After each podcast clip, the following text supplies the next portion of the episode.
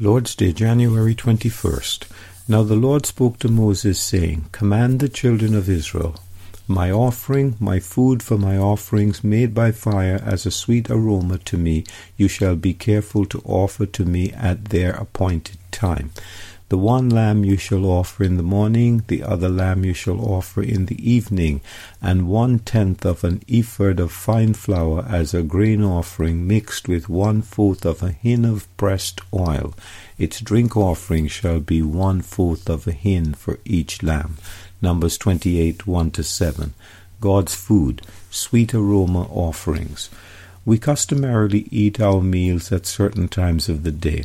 What a delicious fragrance often greets our nostrils as we approach the table. God here speaks of the offerings brought to him at their appointed time as his food and as a sweet aroma to him. Why? They present the fragrance of Christ to him. Just as we enjoy eating tasty meals regularly throughout our lives, so God never tires of hearing his redeemed people speak and sing in worship to him of how they appreciate the work of his beloved Son. The burnt offering was a male animal without blemish, which the offerer, laying his hand on the offering's head, offered for his acceptance.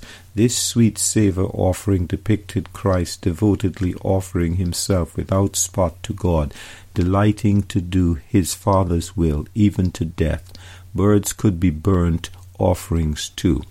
A grain offering, sometimes translated meal or meat offering, always accompanied the burnt offering.